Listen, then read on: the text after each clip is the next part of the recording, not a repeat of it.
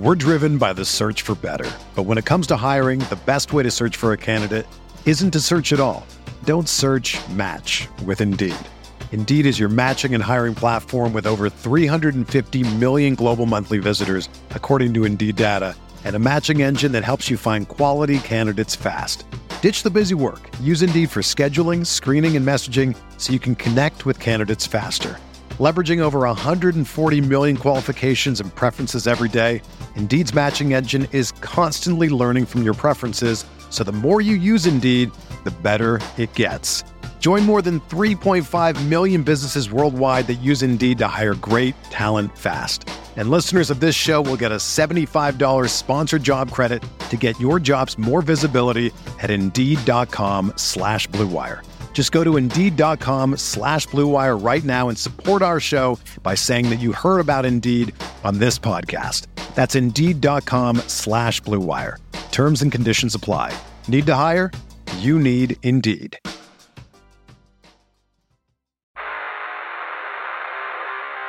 You don't want it. You don't need it. But you're going to get it anyway. The Kevin Sheehan Show. Here's Kevin. Well, guess who is with me today on the show? My good friend, Christopher Cooley. Uh, he's going to do, I believe he's going to do some film breakdowns on a couple of the Washington Commanders draft choices. That's what he's promised. What do you have prepared for us today? You believe I'm going to do some, some film. Chris has really put together something that he would like to do for this podcast. He's spent a lot of time uh, working on this, and I'm, I'm allowing him to come on the show and do. You're right. No, this was an assignment. I was given an assignment. I, I did give you an assignment. And then you called me yesterday, and then you said, "Did you do it?" And I said, "Yes." And you said, "No, you didn't." I said, "Yeah, I did." Yeah, but when you said, you did say, I did Jahan Dotson, and I did the quarterback. And I said, Jahan... I, I messed it up. I'm sorry. Jahan Dotson? My fault. Well, then I asked you, I said, okay. And you said, no, no, no, whatever is... What number does he wear? And I said three and then eight, which I was trying to get you to do the math to decide that he wears number five. Is that what it was?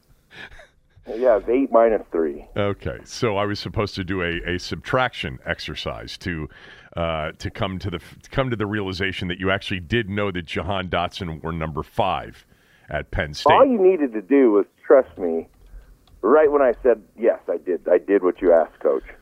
Well, because you were a little bit. Um, You, you were a little bit resistant to the assignment. Like, I, I assigned you two players thinking, he'll do two players. And trust me, there are more assignments coming. Or let me let me rephrase. There are more assignment requests coming um, on some of the drafted uh, players. But I did think that, you know, A, you would get um, some enjoyment, and maybe you did or, or maybe you didn't, out of watching the quarterback that they drafted, because he was thought to be one of the best value picks of the entire draft. Um, he wasn't my favorite quarterback by a long shot, so I'm very curious to see what you think about him. Uh, and then Jahan Dotson was one of my favorite players going into the draft, so I'm interested to see what you think about him. But really, this is what... People love you and I kind of bantering back and forth, which I do want to find out about this trip that you took. But really and truly, you know, when we get down to it, they're dying to hear what you think about some of these draft picks. And you've kind of been out of it. You haven't been really interested. You didn't even, you barely even knew the draft took place last weekend. Well, that's actually untrue. I one hundred percent knew the draft took place. I did not know it happened in that event until much later. Can we talk about why? You know can... what's so amazing, though? This is amazing to me. What? We can talk about anything you want, but what's amazing to me is really two years, and I watched some college football last year, probably more than I had in a while, because you were two betting. Years of not being interested in the draft. I, did, I knew like zero names in the first round. The rest of the rounds, obviously, I knew even less names. Negative one. I, I didn't know. It's so weird. You're just out of it for a year, and who who are these names? These are new players that will be playing in the N F L for the next ten years. But you did watch a lot of college football this year, because I know why you did. You were betting games this year out in Wyoming with I some of your friends. I watched a lot of college football for two, for two, yes, for two reasons. The other reason was that I was helping coach high school football. Right. And honestly, a lot of pro concepts don't relate the same way, or are not as easy to relate as some of the college stuff. Right. Yeah. They, so I watched a lot of it and, and paid attention to what some, what I thought some good college offenses were doing. That's true, isn't it? That the high school and college games are just so much more similar than either one is to the N F L. Oh, very, very true. I mean, everything's done for most high school teams. Almost every I, there's very few college teams that go under center, but for most high school teams, it's done. Um, a lot of it is zone read or R P O, right, and some weird different concepts. And I mean, it's it's beyond that, because you can get further downfield in high school and college than the N F L with your offensive line. So there's some more drawn out R P O concepts. And then a lot of the passing game is really like, take a look at number one, maybe on the, uh, and it could be like a two-man concept, a high-low on your right side, and then there's a hookup on the left side. Like, it's not very few of these teams have like full field read concepts or one, two, three, potentially to four check down progression concepts. It doesn't exist. And it's nearly impossible, I think, with, with the high school quarterback to go through, okay, this coverage, net your one, two to three to check down four with the time that you are able to spend with these guys. Do you know? So you give them a high-low, you give them a high-low read and a spot route from a receiver. That's what you get. Or you give them a R P O, and you're working the one one decision, you're working the edge player, or you're working whatever it is, and that's it's it, it once you really start watching it, like I watched four or five North Carolina games. God, it's just like the most simplistic stuff of all time. They're right. So simplified. Well, and, you know, a lot of what they'll have to do at the pro level with, you know, reading more than just one side of the field and progressing, you don't see in college. You know, the North Carolina system was very much a true college system. I had, you know, I had the offensive coordinator and the quarterback's coach, this guy Phil Longo, on the radio show yesterday. He was really good, um, uh, by the way, for those of you that haven't listened to him. Uh, but he he really emphasized that while Sam Howell played in a college system, he thinks the quick release and the arm strength and the ability to process quickly will allow him to adapt to an N F L system. Now, we'll find out what you think here in a moment, but I don't want to lose this one thought, because as you were talking about it, you know, I don't, I know that there's such a significant difference between high school and college football and then N F L football in terms of the way it's played. I don't think that the disparity between the two is anywhere near as great as it is between high school and college basketball and the N B A. The N B A is a completely different game. It's it, and it's not just because of the skill level and the athleticism and the maturity, the physical maturity, and just sort of the overpowering physical nature of so many players. The twenty-four second shot clock for starters makes it a little bit different in terms of, you know, the fact that you can play zone in the N B A now. Not true zone, because there's, you know, a defensive um, three-second uh, violation. But you just – the way they attack defenses in the N B A is all about getting your best players the ball in the right matchup. Whereas in high school and in college – not all the time, because a lot of, of teams you know, try to play an N B A-style game, but there's more people involved in an offense. You know, in the N B A, typically in a, in a half-court set, it's like, let's get the the player that we want to have the ball to create a play in a pick and roll, or a pick and, you know, against a switching def- defense in a pick and roll where he's going to get the matchup, and then just everybody get out of his uh, get, out, get out of his way and watch him operate. Whereas in high school and college, you have five man offenses, you have set plays with, you know, three to four players touching the ball in a possession. You also have more time to do it, but it's just a completely different game. Completely different. I, I've talked to so many coaches over the years, in recent years in particular, that just say if they had to make the jump from college to pro, it'd be a massive jump. It's much more, um, it's, it's a lot less coaching, actually, in many ways, and a lot more player and personality management. I think that's true. You know, like as you're saying that, what I think is interesting, if you, you talk about college to pro being different, funny thing is, is it's different in the opposite way in football.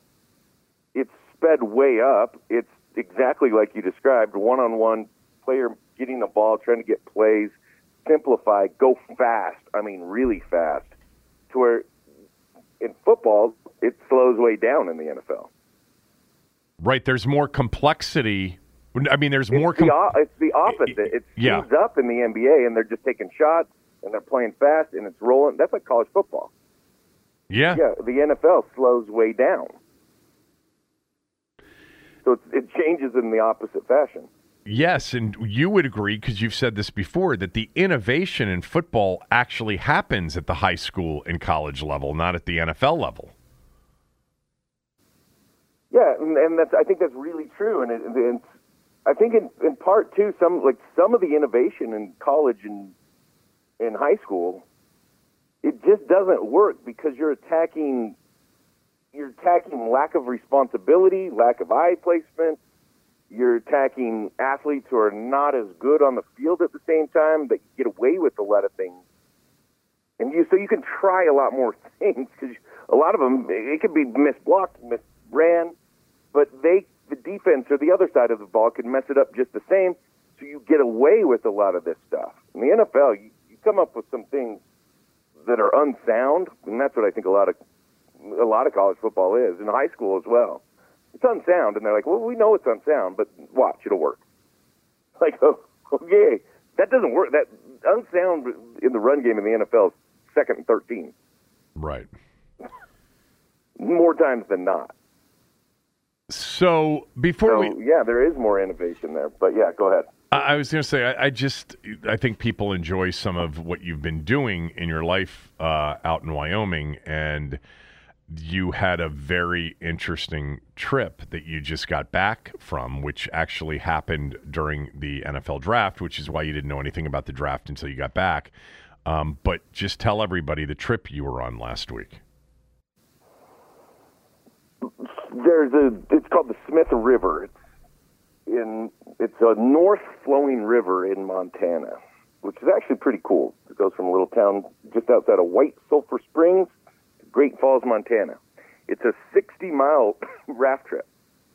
It took us all of five days and, and really four cold ass nights. And it was, It was amazing, man. The water was low, and normally it's pretty busy, I guess, on that river. You have to draw a permit. Again, it's hard to get a permit. We got one.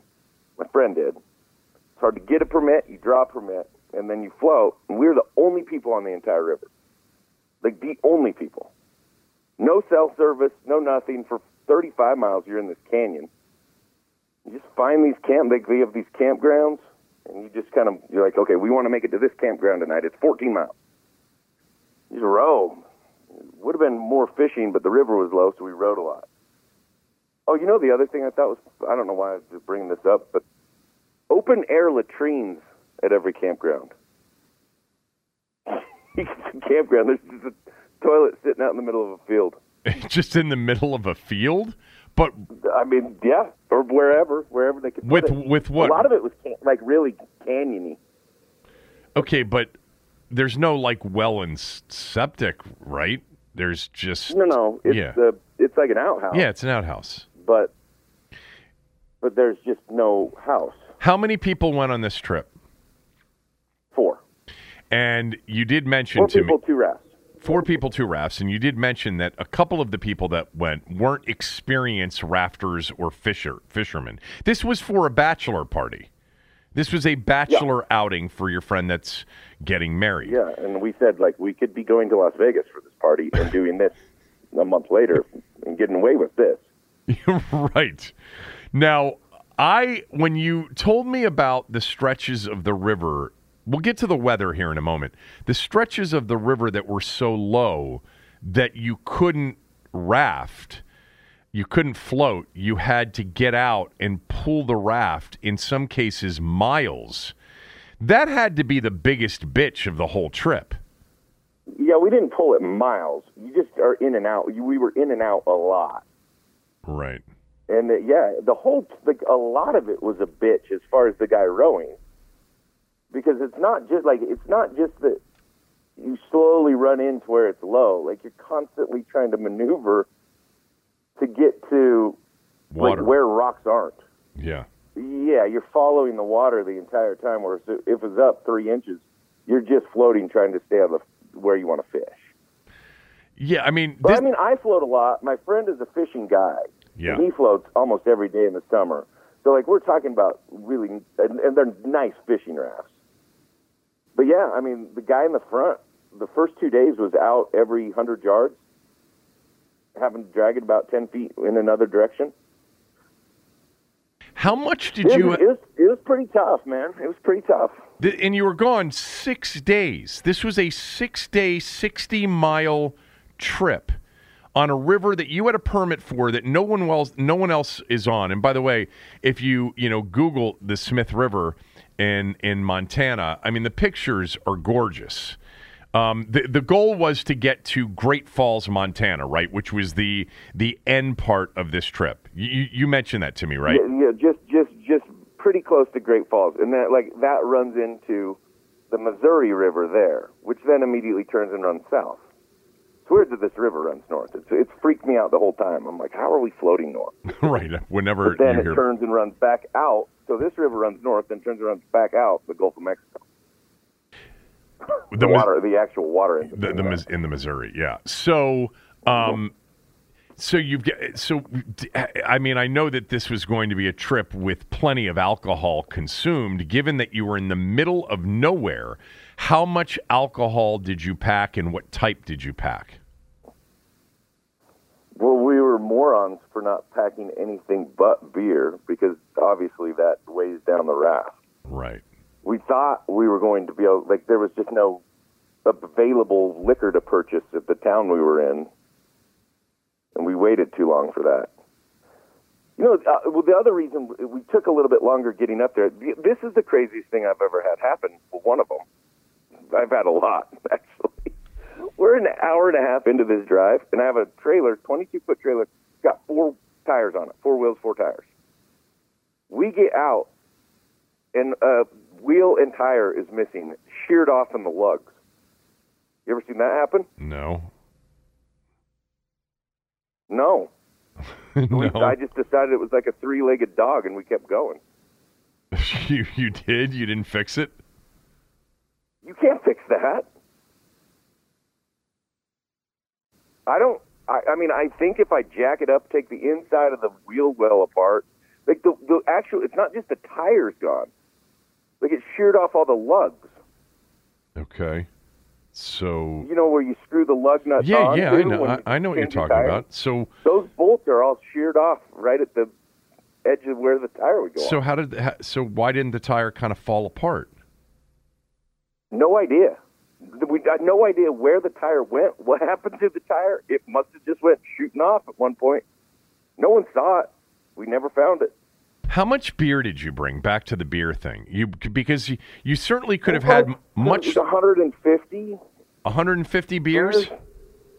We knew one guy wasn't going to drink very much, so you brought like six, just somewhere around six cases. What did you? What did you... Like, yeah, well, like brought all kinds of different beers.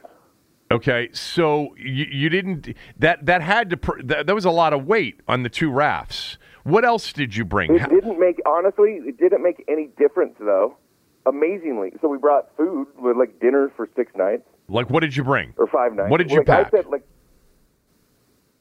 one night we had steak nachos. One night we had beef tacos. One night we had bratwurst. One night, there's actually a guy in the middle of the river. He's got, it was the only place I got service for a little bit. It's called Heaven on Earth.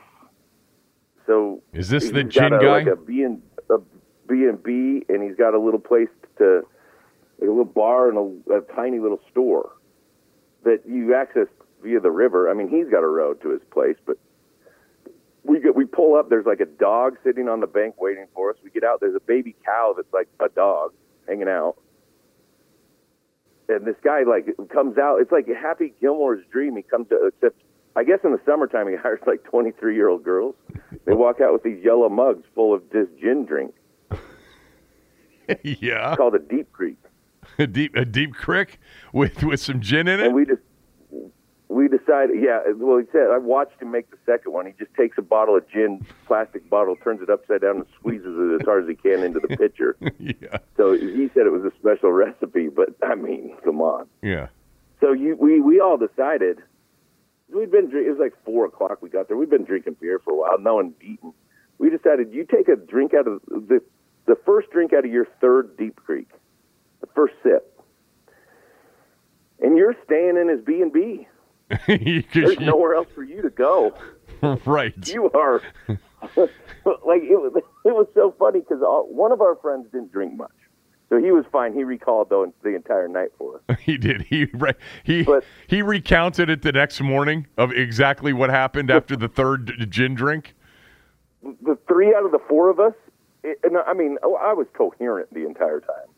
The three out of the four of us, about an hour in, we probably, it was literally like, we were all drugged at the exact same time. You could just see, like, see ya, buddy. We had to get in the rafts to move them down. Uh, broke a fly rod somehow. Don't know how that was broke in the morning. Friend fell in the river. The actual fishing friend fell all the way in. One of one of the three of us didn't remember that we moved the rafts. And so that night we had steak. He made us a steak dinner. Oh, he did make you steak so, dinner, but considering and, and how so much then, you were paying, yeah, he should have. He does this whole thing. He's like, well, you know, like we should have. What he does is he gives you these gin drinks, and then he's like, it's. I don't know why everyone doesn't stay here. This is heaven on earth. It's amazing. So we were all we woke up. We're like, shoot, what do you think it's going to cost? I don't know. We're talking about a breakfast. He's like, I don't know why everyone doesn't do it. two hundred eighty bucks. I was like, that's not bad for a two-bedroom house and with the bedroom with beds in the living room. It's not. It's two hundred eighty a person. two hundred eighty a person. We well, yeah. Done with it. He's like, okay, let me do the math here on this one. two hundred eighty times four. It still it doesn't. Was good, dude, it was fun. I didn't. It wasn't. It doesn't seem world, like that. Like, I, he didn't gouge you though, but but you said he led you to believe that it was two hundred and eighty bucks in total when it was actually, you know. He really didn't lead anybody on that okay. much. He just kind of omitted everything. All right. Were the steaks good that he cooked you? Terrific. He butchers his own cows. Everything was good. I. I I don't really remember what it tastes like, but I was, we ate it all. Were the girls that brought down the gin drinks, were they pleasant? No no girls yet. No girls yet. Oh, I thought you said the no, girls brought the gin dr- drinks down. No, I guess I, what, what we were told later is in the summertime. Oh, got it. When they're more. Yeah. So he, like, show, we were the only trip down the river. Right. So he, he's like, shows up when at the place when someone's coming. I gotcha. So... Tell everybody. So, like, I was like, what happens if we just float by this place? And he's he's like, ah, dang it. Dogs and cow and gin drinks. Can't get them this time. It would be more convenient if one of the low areas of the river with just a lot of rocks was right in front of his place, where it's like, oh, fuck. Let's just get out and hang out here for a little while. Um, so tell everybody about just how blanking cold it was at nighttime, and, and and and how you were prepared for it. So I think a lot. Well, I think first of all, a lot of people here are more used to some of that, like the hunting camps and stuff. They'll go and they're used to it. So I got a sleeping bag, like a zero degree sleeping bag. But the first night was down to like twenty-two. Oh. Biggest mistake I made. I just grabbed a yoga pad out of my garage. I was on the way out at four in the morning the first day. Like, oh, that this would be fine for a sleeping pad. Well, the heat transfer through the ground or the cool cold transfer. Fuck, I was so cold at two in the morning the first night. I had to my coat on, two pairs of pants. I'm in a zero-degree bag, just freezing. Like, please, please be morning. Oh, my God. Yeah, you should have brought one of those um, inflatable, you know, mattresses, right? Is that what the other guys brought? Inflatable one would have been per- yeah, that's what the other guys brought. Yeah. I mean, you must have been sore, too, sleeping straight on the ground on a yoga pad. Forget the fact yeah, that you were freezing. Yeah, both my sides were bruised. Um, what By about the end of the trip, both my sides hurt. What, did you guys have, like, a roaring fire every night? That must have been um, – th- that, that had to be priority number one when you found where you were going to camp. We all, almost every night we had a pretty good fire. Okay. Um, but amazingly, like, and this is different in the summertime. You, like one morning I got up at five. We went to bed at about eleven, and the fire was still hot at eleven. You couldn't even feel any warmth trying to light that fire the next day. There wasn't an ember left. So cold. Oh my God. What about the fishing? Fishing was good. We caught a lot of fish. We would have caught more fish if we would have fished more. But we got caught rowing more than fishing. What was the biggest fish caught? twenty inches. It's not known. It's not, like, I guess you can catch big trout in that river, but it's not renowned for big trout. Rainbow? Renowned for more trout. Rainbow, browns, whitefish. But it's renowned for the views, the canyon, and the multiple fish, or the the extent of which you catch fish. So you're always catching fish when you when, when that fly hits the I water. I mean, it slowed down. It slowed down the third. No, not like that. I've had better fishing. Fishing's it's really... really just the adventure, man. It's really just the, the thing is, is it's the adventure. Well, we would have caught more fish, but the two guys we were with aren't fly fishermen, right? So, and they aren't row. They're not good at rowing. They got much better. I mean, it's not. Like, you wouldn't be good at rowing my raft when you got out here the first two times. Right. And there's a there's a skill to rowing a raft so somebody can fish off the front of it where you're constantly turning them where they want to cast. Mm. And out of the out of the spot where the fish are. But if you're not used to rowing, you're just trying to find the most water, so you're essentially rowing through all the fish every time. So when this trip ended in Great Falls, did, did you... Because you told me you didn't shower, you didn't weren't able to, you know, you basically were in the same clothes for six days. So when you got to Great Falls, did you do a quick hotel room thing, or did you just go home? No. I did put on a clean shirt. I actually brought clothes. It just wasn't easy. Worth cha- like it, it wasn't like I really ever broke a sweat. I wore a coat almost the entire time. It wasn't hot. I wasn't that dirty. How uncomfortable was it to go to the bathroom when you had to go to the bathroom in twenty-two degree weather in an out in an outdoor latrine? Pretty uncomfortable. Yeah. Oh my God. But not how, that bad though. How good did it feel to get home and, and take a shower? Like the best thing of, of all time. So amazing. It's so funny because that's a long time to be I know. away from civilization. It's it's kind of cool, though. I, I think that I would actually, I don't think six days, but given how remote you were on a river that doesn't get fished, that doesn't get rafted, that you you know that that well, it does it does in the summer though. Okay, like but it, I think that I think it, there's forty rafts on it at any given time once the water's up. What about bears? Yeah, first day, bear walking up the other side, and we're in the low, we're in the way low water. It's right on the bank. Sucker just keeps walking straight at me. Black bear? I'm like, what are we? Or grizzly? There's a black bear. We we had this weird debate that night because it was a really apparently it's a really blonde black bear. Okay. I'm not that far out of Yellowstone Park, man. Like the bears could get like there could have been a grizzly there. Did you have a so gun? Just, Did you have a gun? To like ten yards. Yes. Yeah, you ha- you have to bring a gun a, on. I got a ten mil. You've got to bring a gun on a trip like that, right? You have to. I don't think you have to. I think I think you could bring bear spray. Okay. So what happened? Tell us about the bear encounter. It just kept walking closer and closer to us, and it was like the other raft was behind us, like half a mile. So it was me and this dude, Wade. He's like, what are, what are we going to do? I'm like, well, I'm going to pull the raft back to the other side of the river. I'm going to slowly get this gun out of my dry bag, and then I'm going to yell at the bear. Like, I'm a dope. Like, I'm like, get out of here, bear. Hey, bear. So it gets closer. It doesn't, doesn't react to me yelling. It gets to about ten yards on the other side of the river, and it must have smelled us or something, then it just darted.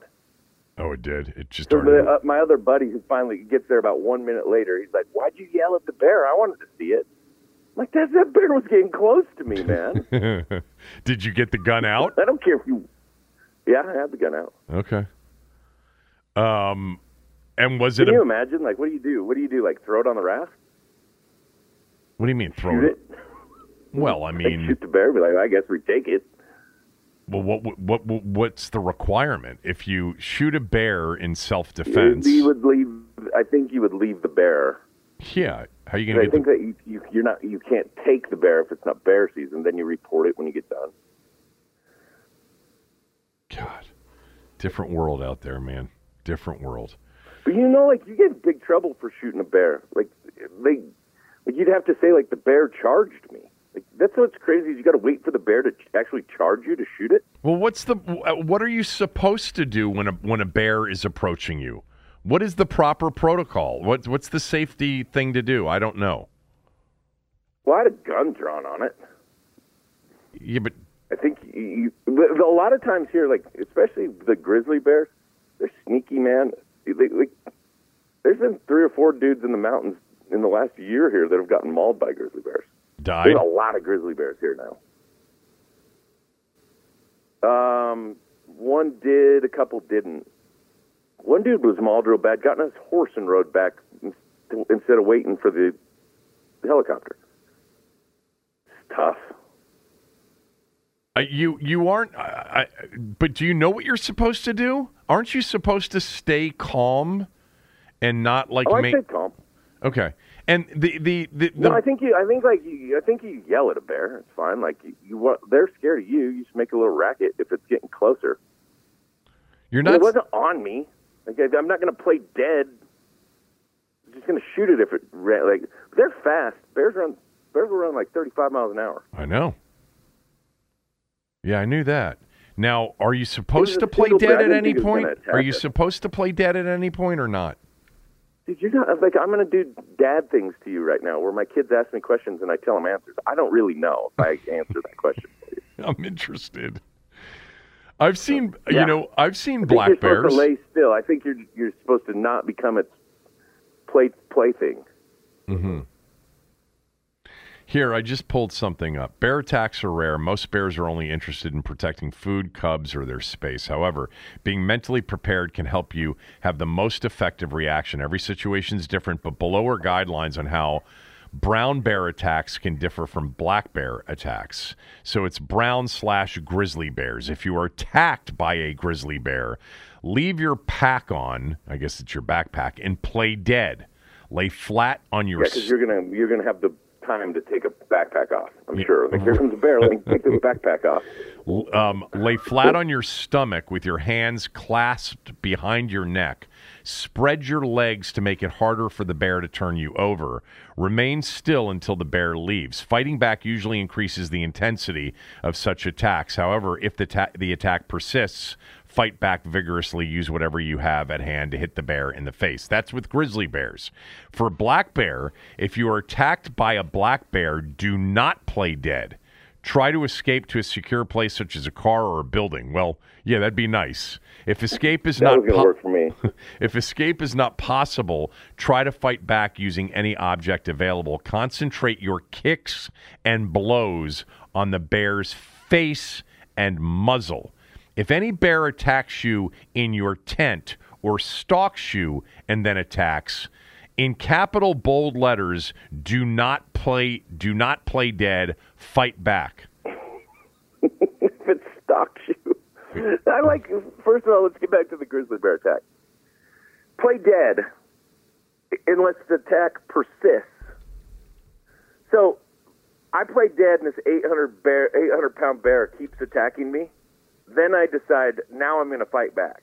Like, I'm not already mauled to death. I know.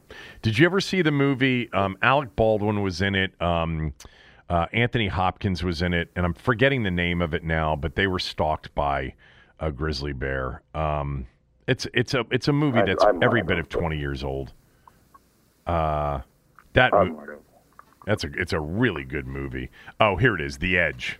It's called The Edge, nineteen ninety-seven. Mm-hmm. Wow, that's a long time ago. I think I did. But... Elle McPherson's in it. Um, okay, uh, you want to do some film breakdowns of two of the drafted players, J- Jahan Dotson transition. and film Sam Howell. We'll do that right after these words from a few of our sponsors. If you're a basketball junkie, then you know there's no better time of year than the N B A playoffs. Twice a week, J J Redick is cooking on his podcast, The Old Man and the Three. He has guys come on in all stages of their careers to talk about the league and share stories you won't hear anywhere else, including Devin Booker on why he talks so much trash, Ray Allen's epic free throw competitions with LeBron in Miami, and the moment Tyrese Halliburton knew Pascal Siakam would be a good fit in Indy. In addition to player interviews, every Monday, J J breaks down the top three things happening around the N B A with unmatched analysis, not outlandish takes, and is often joined by masterminds of the game like Tim Legler to dive deep on rookie reports, trade breakdowns, and why is mean mugging now a tech? You won't find another outlet that covers the game as comprehensively and with such insight as J J does it on The Old Man and the Three. Make this your companion podcast during the playoffs. Listen to The Old Man and the Three ad-free on Wondery Plus or wherever you get your podcasts. We're driven by the search for better. But when it comes to hiring, the best way to search for a candidate isn't to search at all. Don't search, match with Indeed. Indeed is your matching and hiring platform with over three hundred fifty million global monthly visitors, according to Indeed data, and a matching engine that helps you find quality candidates fast. Ditch the busy work. Use Indeed for scheduling, screening, and messaging so you can connect with candidates faster. Leveraging over one hundred forty million qualifications and preferences every day, Indeed's matching engine is constantly learning from your preferences, so the more you use Indeed, the better it gets. Join more than three point five million businesses worldwide that use Indeed to hire great talent fast. And listeners of this show will get a seventy-five dollars sponsored job credit to get your jobs more visibility at Indeed.com slash Blue Wire. Just go to Indeed.com slash Blue Wire right now and support our show by saying that you heard about Indeed on this podcast. That's Indeed.com slash Blue Wire. Terms and conditions apply. Need to hire? You need Indeed.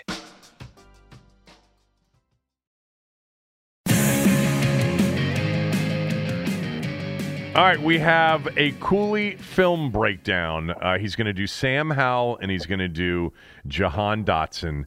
Uh, he wants to do Sam Howell first. I know you watched a bunch of Carolina games. Uh, let's get to it. Go ahead. What do you think of Sam Howell? Yeah, Fifth my, round. My notebook was open to Sam Howell. Okay, let's do so, it. So, he's six one, says two twenty-five. He looked short. Like, I didn't look up his height and weight before I started watching him, right? We'll get to comps, I think, at the end. One of the biggest concerns, because he was supposed to be the best quarterback in this class after the twenty twenty season. Right. One of the biggest concerns was, like, he regressed throughout the year. And in that fashion, he, in particular, doesn't necessarily remind me of Josh Allen, but in the fashion that he went from junior year being the best quarterback in the draft to regressing the scene. Like, they were not good last year on offense. When you say regressing, they're, they're, you're, you're saying the, the evaluation from, from, you know, in mock drafters, you know, he went from, you know, yeah, consensus number one or close to it to, you know, uh, a wide range going into this draft. But go ahead. To, is this guy, is this guy's not playing as well as he did? Completion percentage is down, interceptions up, sacks up. Like, yeah, regressed. Okay. He didn't regress. Their their offensive line took a lot of losses. Right. A lot of immediate losses in the interior offensive line, like left guard, center, right guard. A lot of just, you better run, buddy. You better get, you better get out of here. They also, and I know you talked to their offensive coordinator, they they run a ton, a ton of R P O. Right. and they consistently throughout the year ran R P O, where when he chooses the P, there is no answer for edge pressure. Like, he's just going to get hit.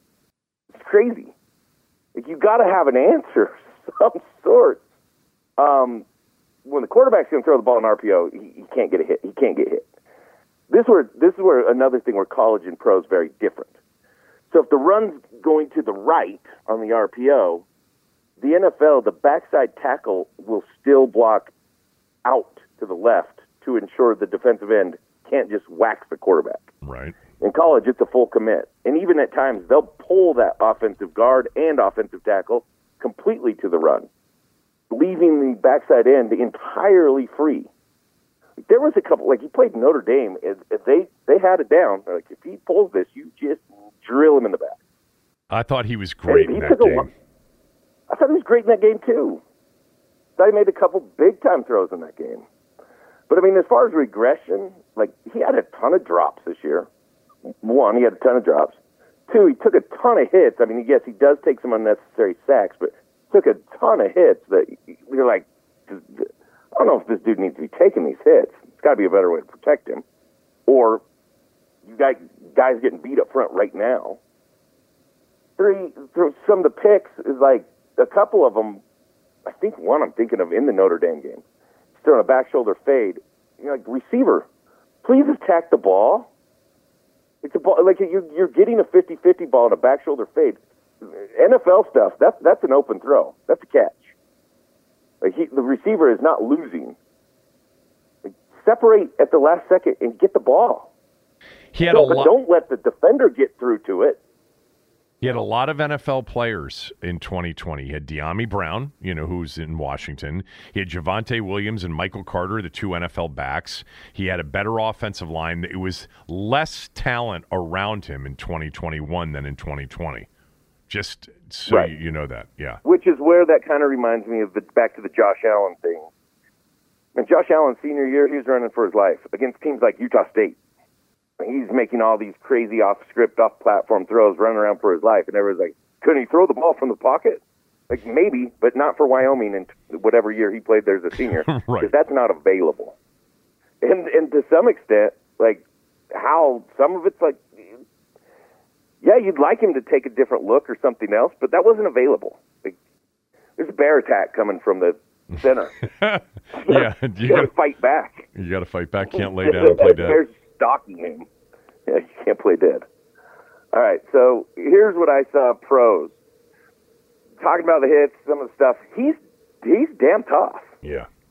He takes hits a lot. And he the other thing, he runs the ball a lot and takes hits. Yeah. He knows how to slide. Like there there's multiple there's multiple times where he slides.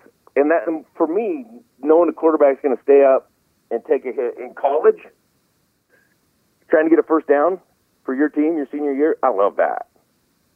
Like, he knew when he was trying to get a first down, and he knew when he was trying to play. He's smart. Now, that said, there is, unless it's third and really important in the N F L, we're not taking that shot. He's going to have to get down every time. But I don't see that as something that he'll have a problem with doing. Um, I think he works the pocket fairly well.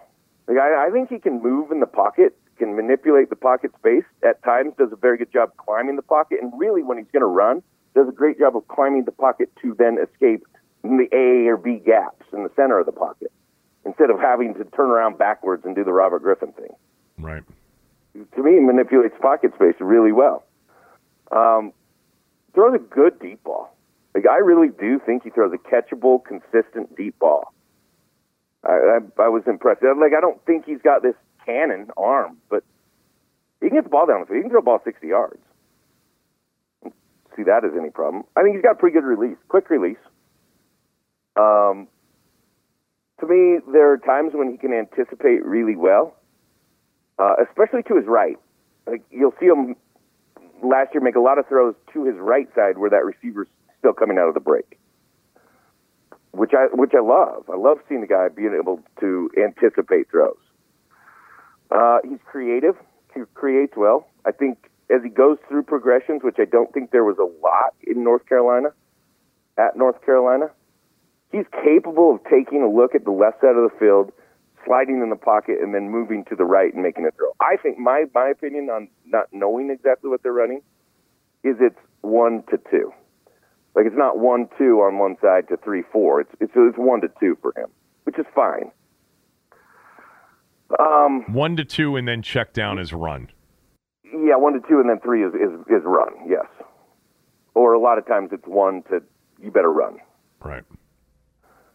Uh, as, and when he is a runner, he, he actually has the ability to make guys miss. Like, he's got some shiftiness to him. He's got some speed to him. I didn't look up what he ran a forty in, but he's not slow. Like four seven something. What do you think? Uh, you ran a forty? I'll see if, if he ran four, the forty. I'll, I'll look it up. Four sixes, four sevens is what he looks like he plays at, something like that. Um, Highest four eight would be. So let's get to what I think are some of the the, the disadvantages of his game. So one, let's just talk like a couple things offensively that are different that he won't have in the N F L. First of all, he's not going to have as much R P O, and they operate so heavily in R P O that it he does not have a full game plan palette. He just hasn't done it. He hasn't seen it. He has. I'm sure his play calls are all super short. He's going to have a huge learning curve. Doesn't mean that he's not capable of getting there, but it will be a huge learning curve to N F L offense from what he ran at North Carolina. Two, this is interesting. A lot of college quarterbacks do this. A lot of high school quarterbacks do this. They backpedal their drop out of gun. It's, it's a weird thing to me. I don't know if I like it. Instead of just that crossover step, right, kind of karaoke quarterback step, it's a straight backpedal. One thing I don't like about that is at times when he's throwing like an eight-yard hitch or stop, he doesn't just plant and throw. Like, you don't have to still backpedal, guy. Like, just turn and throw. We actually went that, through that with our my quarterback, or the quarterback at our high school a lot this year. It was like six-yard hitch, and he still wants to take three steps. You're like, no, catch and throw. When you forever and ever in football, when we were throwing a hitch, it was off of three steps. You're already three steps deep in the gun. You don't have to go any deeper. So he's always in this back pedal. Um, I think he's got super happy feet. Like, he's bouncy. His level's changing. He's bouncy. He's always on his toes. He has he keeps a fairly good base, so I'm not overly concerned about it. But I think some of his accuracy things, and I think he's he's okay with accuracy, but like not great. And I think it's technique with his base. Like, he's always bouncing. You can see him up, down, up, down, bounce, bounce, bounce. So he's always throwing with almost an off-platform throw every throw. Like, he's never just throwing a step, drive, throw. And that's what I think's hurting in some of his drive, like his ability to drive the ball. I think it's hurting his ball placement. Like, you don't see him throw a ton of balls to a receiver hidden on the in stride on the run, unless it's down the field vertically. Unless it's, um, unless it's a deep shot. Yeah, some of the deeper shots are fine, but a lot of the intermediate shots are not. I'm, I'm not saying like he's wildly inaccurate, but it's on a back hip instead of on the front hip. You know, it's on the knees, and or it's above the head instead of in the chest. Like, he's off a little bit. But I think, and if you watch him play, you can see this. He's he's bouncing around like a lot back there. Uh, so that that's something I would work on immediately, is just getting him to stay in his base. Like, stop hopping. To me, it's almost like a like a receiver who jumps every time they catch the ball. Like, you, you don't need to jump there. Right. It was not over your head. Right. Just run to the ball and catch it. And and that, like, when receiver when receivers do that, it, it essentially means they're going to drop more balls. He just he's always he's always bouncing. Um, he uh, he'll throw a lot of fifty-fifty balls, which I don't hate. Right. But sometimes, and and some of these are like fifty-fifty. I mean, one-on-one coverage, right? You're not just throwing it up for get for grabs. It's not five hundred. It's, it's a fifty-fifty ball. And they'll throw it and give guys a chance when they're not necessarily open. Now, and maybe some of this came from last year, which I didn't watch last year, a lot of, any. Um, came from guys making plays on those balls. But some of them, you're like, you got to know the guy. And you got to know the guy covering the guy. Because there's a couple picks where you're watching it going, that's, I mean, that's really, it's not on you, but probably should have went somewhere else with the ball there. It's almost Grossman-like. Screw it. Right. Said, you get a fifty-fifty ball, take it, I'll take it. Well, in some ways, and he is a risk taker. Like, he throws he throws some balls into some spots where you're like, dang, I mean, I know that there was there was something there. It's not a guess, but maybe there was something elsewhere. It's almost Rex-like. Some of those are kind of moonballish, too.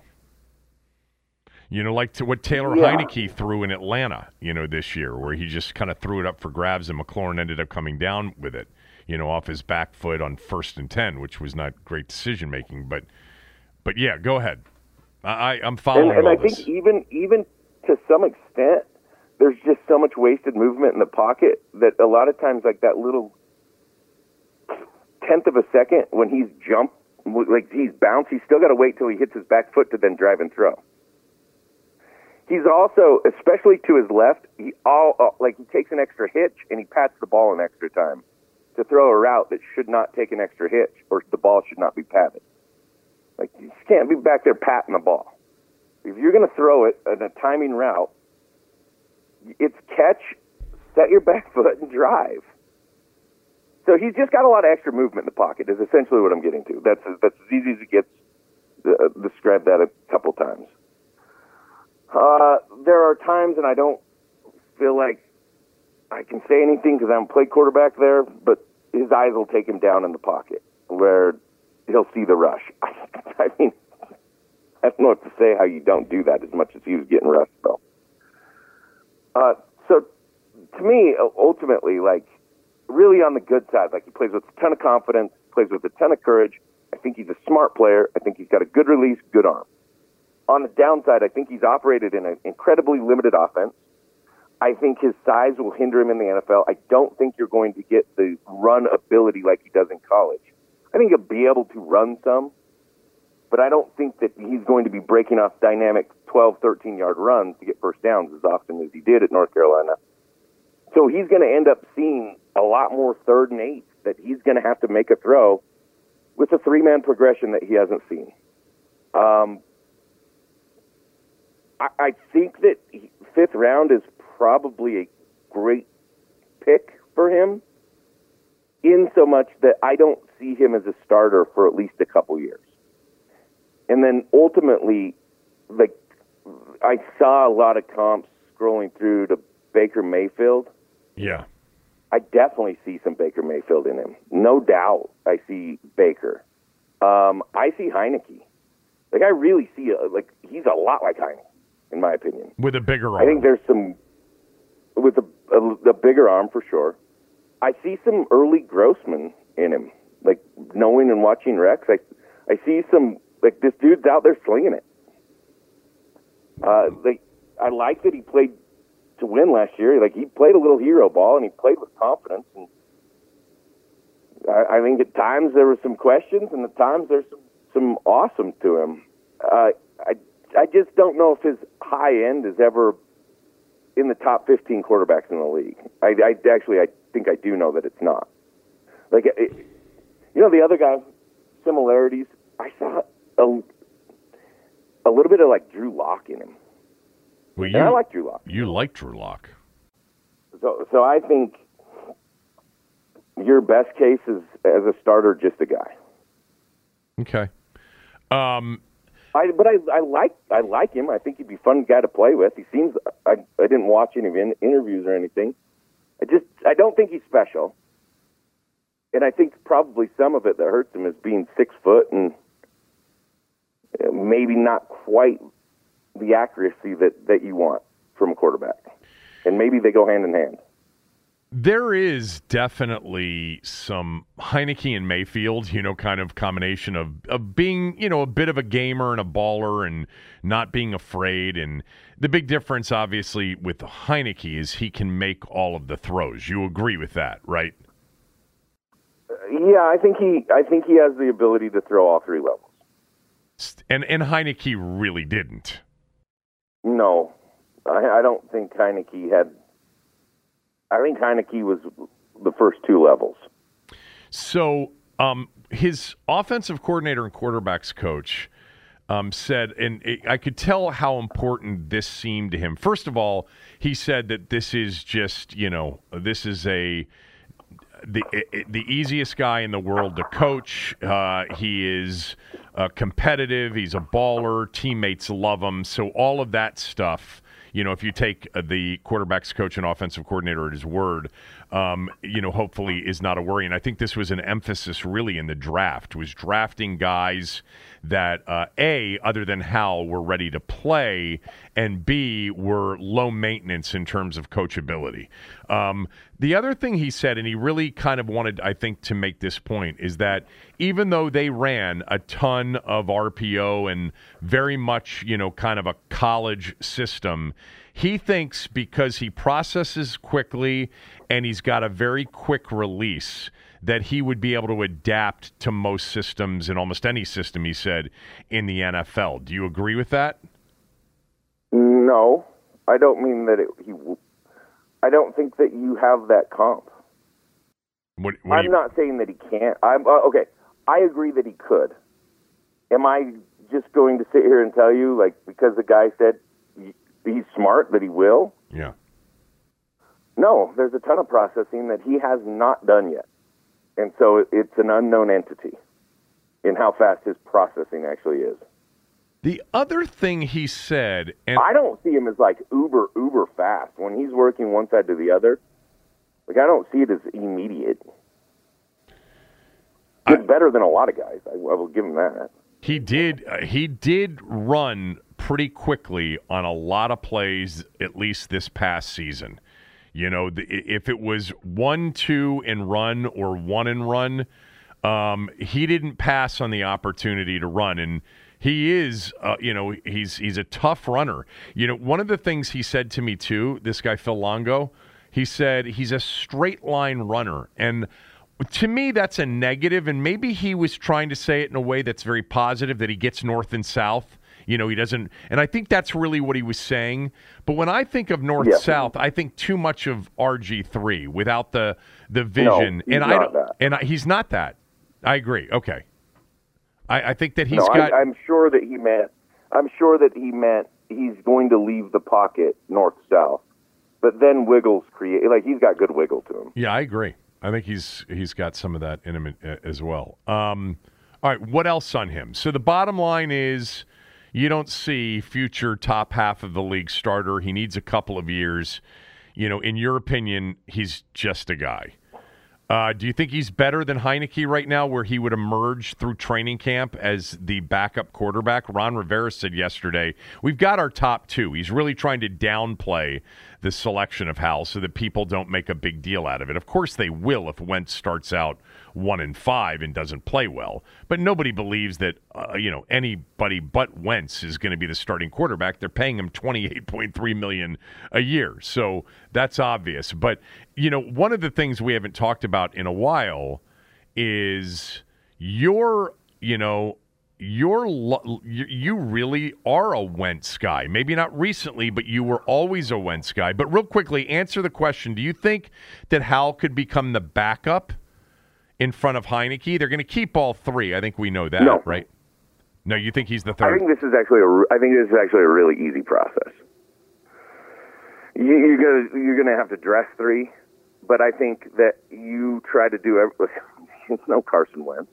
You want to make Sam Howell the backup? I like no. You you are committed to winning this season with Wentz, and that's your best opportunity to win. So no, Wentz is the starter. Heinicke's the backup. And and in that, Heinicke isn't a drop off to any game plan you have throughout the week. But play the game where Wentz gets hurt. And this this could be even earlier in the year. Like, if you're not balling as a team, I think Howell's not the three anymore. I think he just becomes the starter. Right. Like, I don't see a big reason to start Heinicke unless you're actually got a shot to make a playoff push, and you really believe that's the only way. But like, as soon as Wentz is done, no, Howell's probably not the three. He's probably the one. But you think Wentz has a chance to have a good season, don't you? So I like Carson Wentz as a player. I thought, especially in those first couple years, there are some things he did that and, and everyone saw it. Like, he's a problem for, for defenses. He can do everything. I don't know Carson Wentz, and everything you have heard about Carson over the last couple of years is, is for sure true. And I think one of the most telling things was that Frank Reich uh, apologized to the Colts for vouching for Wentz, and they got rid of him in a year. Like, that's in, they, sure, they, they can say that they're going out trying to get easy, coachable players in the draft, and that's what, well, that's not Wentz. Right. Not, it hasn't been. That, that that is a contradiction. Ron, you know, really, and he's told Ju- Julie Donaldson this yesterday, you know, they want players that, you know, fit into their culture, fit into their system, that, you know, are ready to play. And clearly they, you know, they're looking for guys who are mature and low maintenance. And yet the quarterback that they traded for has had major problems in his last two organizations as a guy that was, has been called uncoachable at times and not the best of leaders. Now, maybe that'll change this year, but he is much better than anything they've done since Kirk. I think that, you know, talent-wise, that's one hundred percent true. No, and I, maybe it'll change some this year, but you know it's always going to revert back to the mean. All right, let's get to... So you have a choice, you have a choice to make if he has an exceptional year, which is to just essentially let him dictate more than you want him to dictate. All right, let's get to Jahan Dotson right after these words from a few of our sponsors. When you need mealtime inspiration, it's worth shopping Kroger, where you'll find over thirty thousand mouthwatering choices that excite your inner foodie. And no matter what tasty choice you make, you'll enjoy our everyday low prices, plus extra ways to save, like digital coupons worth over six hundred dollars each week. You can also save up to one dollar off per gallon at the pump with fuel points. More savings and more inspiring flavors make shopping Kroger worth it every time. Kroger, fresh for everyone. Fuel restrictions apply. Don't forget to subscribe to the podcast. Doesn't cost you a thing. Rate us and review us, especially on Apple and Spotify. Many of the Apple reviews, Cooley, always mention more Cooley. Um, one of the uh, recent reviews we got uh, just said, please, can Cooley at least do Sam Howell? Well, we did. We just did Sam Howell, but we're going to do more than that because Cooley's got his film breakdown right now of their first pick, number sixteen overall. You do realize they traded back from eleven to sixteen, picked up a third and a fourth rounder, and selected Dotson at sixteen overall. Most of the mocks had him going a little bit later. Some had second round. Um, what do you think of Jahan Dotson? So, first thing that's like in- incredibly apparent is speed. And what I loved about Jahan Dotson the most is I, I watched a highlight, a game, another highlight, and said, well, he's he's a four three guy. And it wasn't like when he ran, what did he run, four four three? Uh, something like that? Yeah, something like that. Yeah, exactly. He plays at all of that. Like, he wasn't this guy that I was surprised all of a sudden at the Combine ran a four four. Right. He's a four four. He plays at that. That's awesome.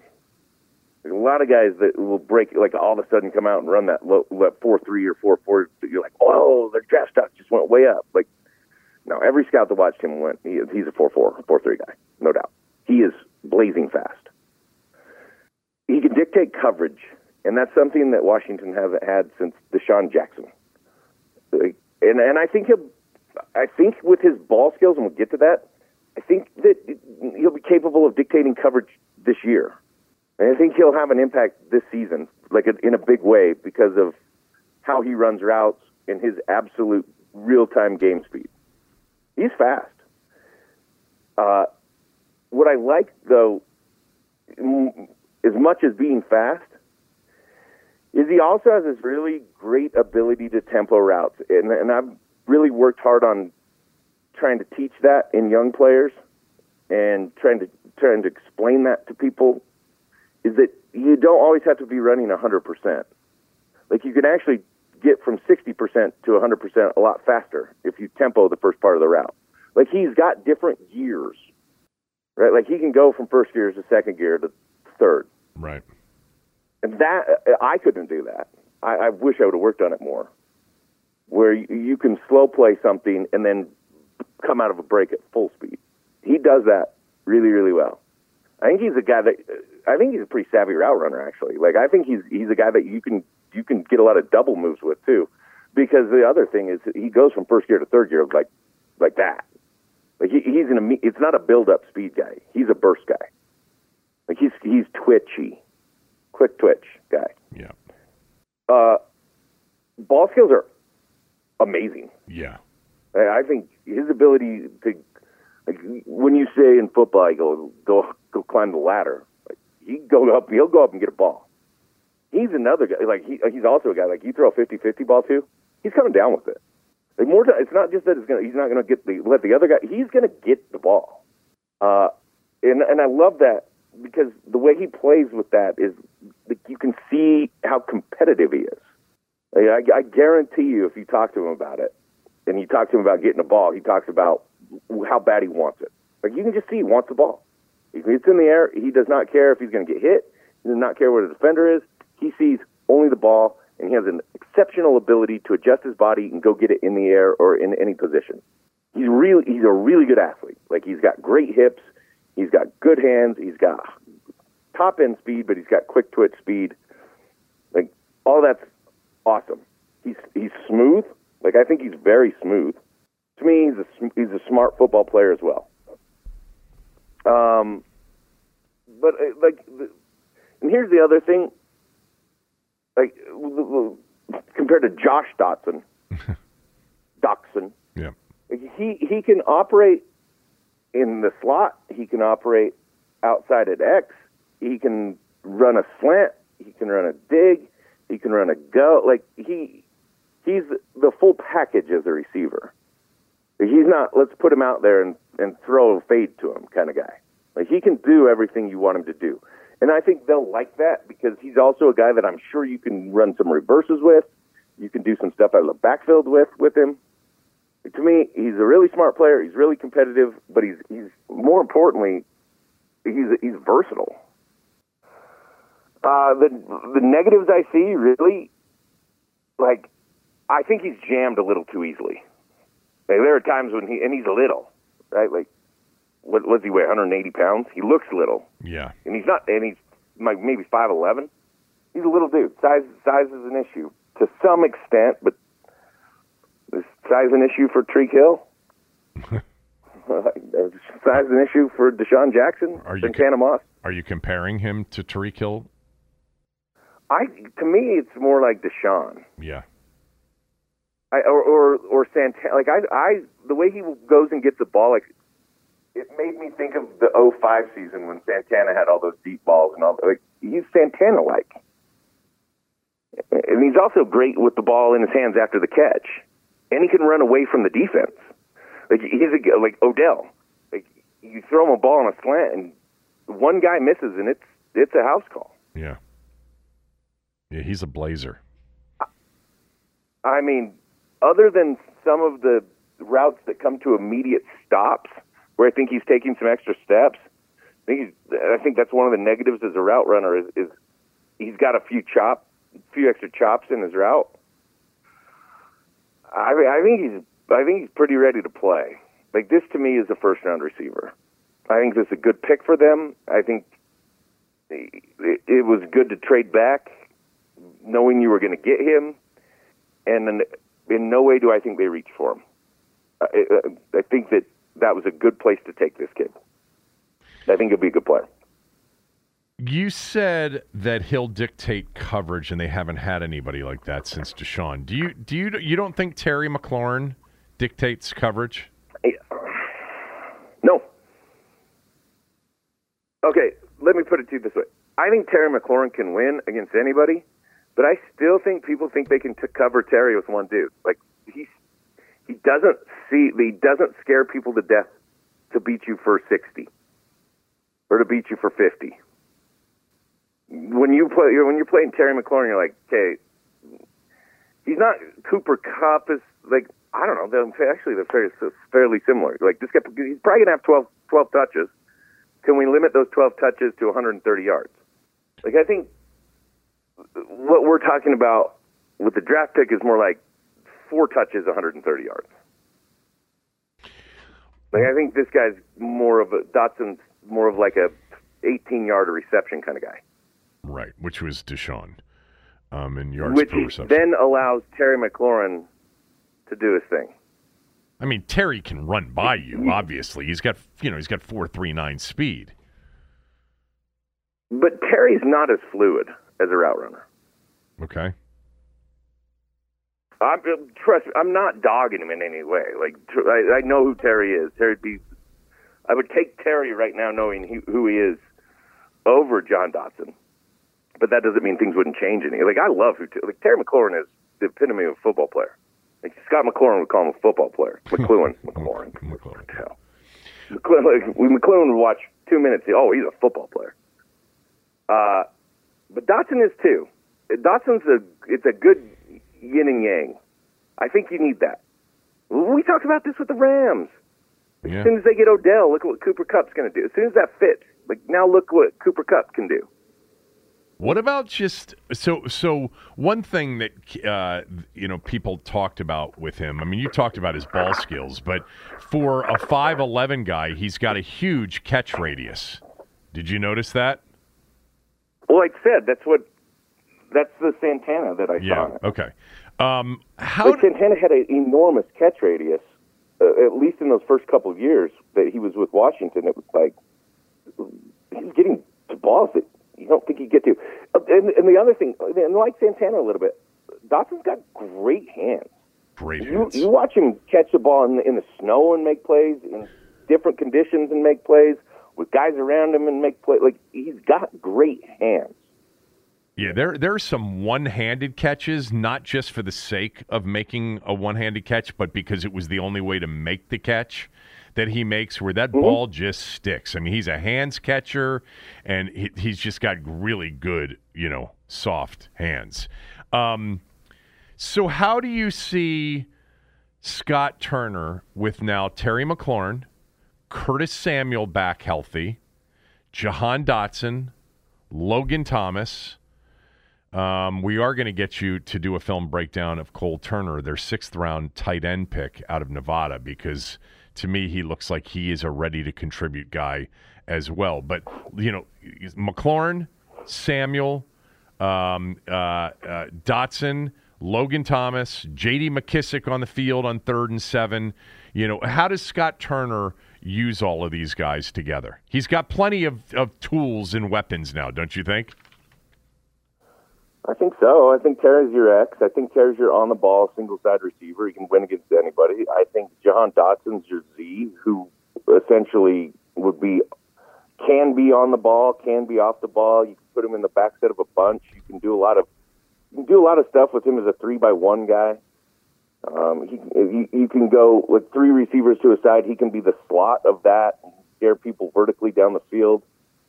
Uh, I think Samuel's probably more of your slot guy, but there are, Samuel and Dotson would be interchangeable in a lot of ways. It allows you, I think, it allows you to do a lot with one personnel grouping. I, I, I do think you got enough skilled players there, there where one personnel grouping re- really could essentially be four, right? Because you know, guys can play in different spots. So I, I think they've done a good job of acquiring some versatility with what I think is some real skill. Like, I like Samuel. I think Dotson's going to be a burner. McLaurin's going to be a twelve-catch-a-game guy, has been, will be. There should be some open dudes on the field, without a doubt. Uh, Dotson, did you see any of, any of his punt return highlights? I, I love him as a punt returner. In four years, the Steelers will trade for him, call him the next Randall L. Um, Washington did add uh, a receiver yesterday via free agency, um, Alex Erickson, who uh, had played um, played in Cincinnati, played in Carolina last year. Immediately, the reaction was that uh, you know Alex Erickson was a Carolina Ron Rivera guy, because almost everybody is, but he played at Carolina last year, so he didn't play for Rivera, but he played in Cincinnati for five years and was their primary you know punt returner. Um, and even, you know, uh, was a kickoff returner uh, at times as well, too. So um, back in um, twenty eighteen, he had, you know, big, big kickoff returns for, from the Bengals. So I think they're going to have Erickson, Dotson, and Dax Milne, they're, they, uh, who, who they liked last year. They kept as a seventh round rounder. You know, those guys are going to be vying for punt return duty. But Dotson has, you know, he, he can catch it.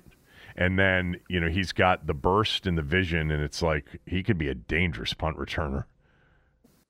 No, I think I think he absolutely can. I, I think you, you start thinking about how much he can contribute on offense and what he's going to do on offense, and say maybe we limit some of the punt returns, unless it's just unless immediately he's just Brandon Banks. Yeah. What was it for, for, what was, for Washington? What was Brandon Banks like? I mean, I, I like Brandon Banks. He was a little bit, he was a little bit different, but all of us are. I was too. I, I like Brandon Banks a lot. He, he he's the last great returner this this organization's had. I mean, I thought DeAndre uh, Carter was pretty good last year, but there hasn't been a Banks um, in this organization since Banks. All right, so. Sam Howell, Jahan Dotson down. Oh, one other thing about Dotson. Did you see any of the other receivers? This was a, a, a I don't know if you know this, um, but you had literally a run on receivers. You had six receivers picked in the top eighteen picks of this draft. The one that I know they wanted and would have picked at eleven and then would have would not have ended up with Dotson was Drake London, the receiver from U S C. And then there was Garrett Wilson, Olave, Jamison Williams from Alabama, who, you know, tore his A C L in the title game. Uh, and there was Treylon Burks from Arkansas and Dotson from Penn State. Did you see any of the others or not? It's okay if you really didn't. No, I didn't watch any tape on any of them. I, I definitely watched a little U S C, so I know you're talking about. I like Olave. But in watching, you know, a, a little bit more of Dotson, I, I really don't. They got what they wanted out of this position, if that makes sense. Yeah. Like, they don't want a possession guy. They don't. They didn't need the, the big guy who can go. Like, they needed the, the burner. Yeah, I mean, I they think some, got what they wanted. I think some people w- w- were, I think they were interested in London because he was six foot four, and they don't have, I mean, Cam Sims is the only tall receiver they have on the roster. You don't need a six foot four guy as a receiver. Like, I don't, for me, over the last six years, put on Kansas City film, and you watch how quick they play vertical, and it, that's what scares people to death. Nobody's scared of, of the six foot four receiver more than they are the guy that, that, that gets down the field. So, to me, it was like, how fast can we have one and two show if they win or not? Like, as soon as I know one and two won as a quarterback, life's a lot easier. Like, that vertical speed, stretching the field is, is what I want. It's also, it's a, a potentially a second less in the pocket for a quarterback, knowing that he's going to throw it forty yards down the field, not having to wait for a guy to win. Yeah. All right. I don't um, care about size at all. Receiver, tight end a little, receiver next. All right. Are you ready? Do you want me to give you your assignment on this podcast, or should we talk about it after the sh- after the podcast? I think you just text me, and then you, then you can ask if I did it, and we'll see how it goes. And then you can mispronounce the name and get the jersey number wrong unless I figured out that you're going to use subtraction uh, as an equation for me to get to the right jersey number, and we'll go from there. All right, uh, great job. I appreciate it, and, and so does everybody else. Um, back tomorrow with Tommy uh, before the weekend, but enjoy Cooley's breakdowns of Sam Howell and Jahan Dotson. Thank you for doing this. Uh, I think everybody out there listening would like to thank you as well, so I'll speak on behalf of them. Always fun. See ya. Back tomorrow with Tommy. For the ones who work hard to ensure their crew can always go the extra mile, and the ones who get in early so everyone can go home on time, there's Grainger, offering professional-grade supplies backed by product experts so you can quickly and easily find what you need. Plus, you can count on access to a committed team ready to go the extra mile for you. Call, click Grainger dot com, or just stop by. Grainger, for the ones who get it done.